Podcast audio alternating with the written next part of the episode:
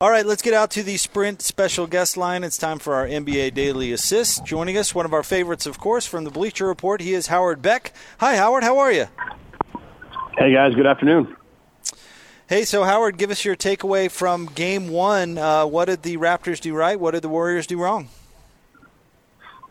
Um, yes, you know, there's a little bit of right and wrong. There's also just a matter of you know sometimes things just go a certain way, and for the Warriors, I think you know, they had a defensive game plan that was clearly all about trying to contain or deny Kawhi Leonard. And the more they focused on him, then you could see them throwing extra bodies at him all the time. It just really left guys open. And I think their defensive scheme, you know, obviously there's always a, a you, you know where you're leaving um, some holes and you're supposed to adjust as you go. And so were they supposed to leave Marc Gasol standing out there for like five seconds for an uncontested shot that he could, you know, sit there, think about, you know, read the collective works of Dr. Seuss and then finally shoot. Um, like that's probably not the, the plan. Um, but they let Gasol, you know, left him too much room. They let Siakam get loose.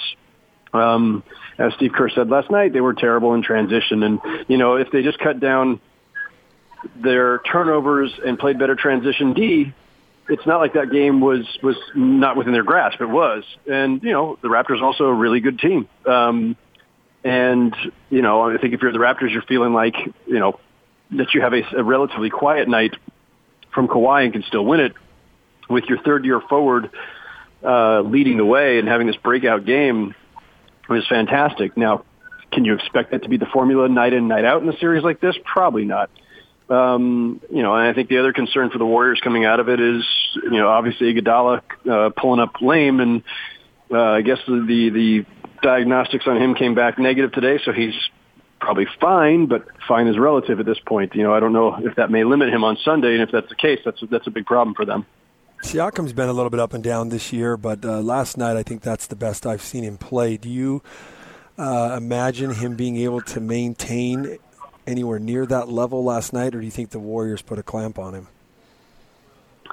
Well, they'll they'll do what they can to adjust, but I mean, do they do they have anybody of his height and length and, you know, to, to, to stay with him? I mean, he proved to be a little bit too much for Draymond last night, and Draymond vowed to contain him better the next time, but maybe Draymond's just not the best fit for him. Maybe it would be, uh, you know, better to try to put Iguodala on him. The problem is you've got Iguodala shadowing Kawhi. So now who takes Kawhi? And this is the problem with not having Kevin Durant. Not only are you missing an MVP caliber player who's probably the best scorer in the league, but you're missing just another active, long body who can guard and and fill up space and and stay with a guy and, and has the athleticism and length to do it.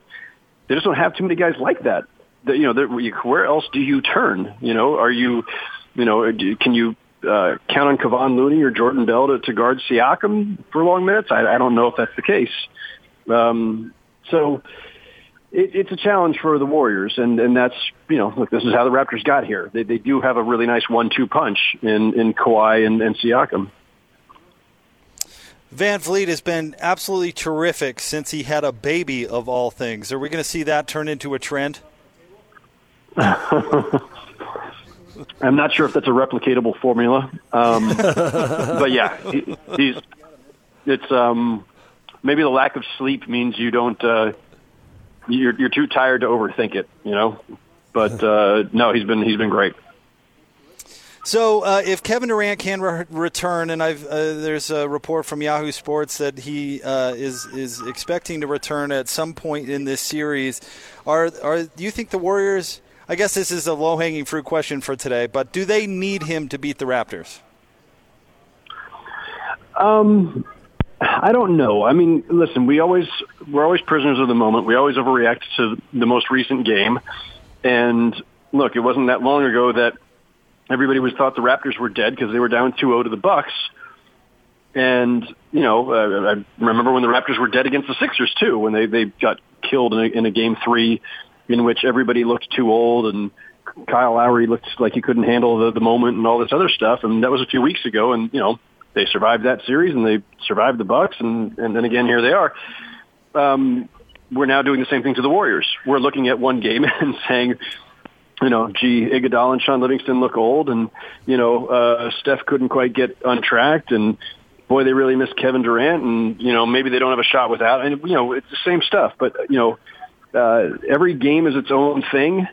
I don't think that these teams are that far apart. I think that before the series started, you figured even without Durant, the Warriors could beat them, but that it would possibly take six or seven instead of a quicker series. Um, the Raptors are really good, and without Durant for the Warriors, they're that much more closely matched. And I think that's still the case. I mean, I don't, I don't think anything has really changed based on one game, frankly.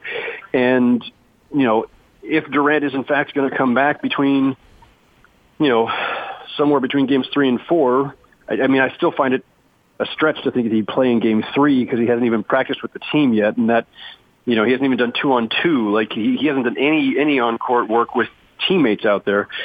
So I think four sounds more realistic than three to me. That's the consensus among people I talk to, but that's that's more just tea leaf reading than anything.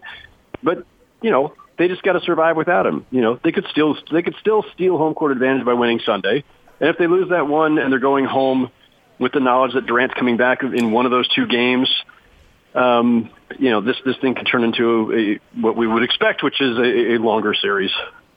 In your opinion, who's a, bl- a better player irritant, Spike Lee of the '90s or Drake of of today?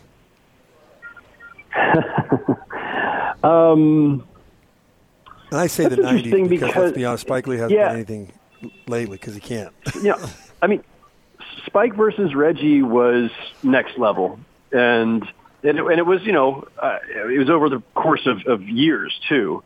Um, and Drake doesn't do a lot. I mean, aside from last night, Drake's just kind of a, Drake's more annoying to fans than I think he is to players. I don't I don't think he's considered an, a, a that big of an irritant to opponents, even though he's gotten it to you know gotten into it with Kendrick Perkins and now Draymond. But I don't know. I, I don't. I don't know that anybody takes him that seriously. Spike, Spike had a good trash talking game, and and him versus Reggie is bigger than any than any single feud Drake has sparked so far. So I guess I'll lean Spike. Howard Beck with us from the Bleacher Report. Howard, we've seen a report from a couple of days ago that Daryl Morey is is kind of putting anybody out or everybody out there for a possible trade. Then we saw yesterday that uh, Mike D'Antoni and uh, the franchise have cut off. Uh, uh, negotiations for an extension. Uh, they've basically fired all of uh, D'Antoni's staff from last year. Uh, what exactly is going on in Houston? I don't know where to begin there. Um, there's clearly uh, there's clearly a lot of discontent. How much of that is coming from the front office, and how much of that is coming from their new owner, Tillman Fertitta, is hard to tell. But this sometimes happens when you have an ownership change, and especially this generation of NBA owners, where they come in, they think they've got all the answers, they think that they need to be really hands-on and be really involved, and so they, you know, and especially when you've spent the kind of money that that Fertitta has in his first couple of years here and the the contract that they extended to Chris Paul, especially, and um, they're you know they had high expectations. They thought they were a team that could knock off the Warriors, and they fell just short a year ago. And they fell further short this year without Durant even out there to, to finish them off. And so there's discontent that goes with that. And you know, the NBA it's it's, a, it's all about results, and so that discontent is leading to well, what can we do? Well, the roster's not that easy to change, so let's mess with the coaching staff, or you know, uh, yeah, I mean, if, if, if it's hard to tell what's going on with with D'Antoni himself. Like, are they seriously trying to force him out, or is this just a tough negotiation? Um, is was this shaking up the coaching staff for the purpose of wanting new blood in there, or was it for the purpose of alienating him and getting him to quit? Uh, because that would be bizarre. There was always like a, a really great alignment for the last couple of years between Harden and D'Antoni and the front office and ownership, they were all on the same page. They they really all had the same idea about how to win, and that hasn't changed in the sense that they they, they have a good formula. They just have run into a better team, you know, and, and, and you know, so a lot of people have. A lot of people can't get past the Warriors. Um, and you know, the Rockets roster has some limitations, and Chris Paul's up there in years. So, you know, I don't know that, you know, they're going to resolve anything or, or improve by knocking D'Antoni out and replacing him with somebody else. Like, that's not going to get them anywhere. But maybe they feel like there's not, much else they can do. And so the report about them making everybody available, um, Yeah, they kind of have to. Like, where else? I mean, what else are you going to do at this point? There's no cap room to add to, to add guys. You don't have, uh, you know, a surplus of draft picks, and you're drafting low with your own picks. There's really not that many ways forward other than to just to shake it up, or you run it all back exactly the same and hope for a different outcome. Boy, I so badly wanted to take you from one mess to another and talk about the Lakers, but I, I'm going to give you a break on that one. Uh, what Appreciate teams have you? you're welcome. But what teams have you excited next year as far as uh, not being able to know because of an injury or a new player? For me, it's Dallas. I'm excited to see what's going to happen with Porzingis. Um, any teams for you on your radar next year that have a little bit of uncertainty just because of new players or players coming back from injury? Um, you know, I mean, it's an easier question to answer when we get to say mid-July and we know where Durant has landed and Kawhi has landed and Kyrie and Kemba Walker and all these guys. I mean, the the, the league could look dramatically different in the fall. Um, you know, if if the Nets get one of these guys, Clippers get one of these guys, you know, if LeBron gets help, if the Knicks get somebody, I mean, there's just so much that can happen. Um, this summer because of the number of high-level free agents that are available and the number of teams with cap room.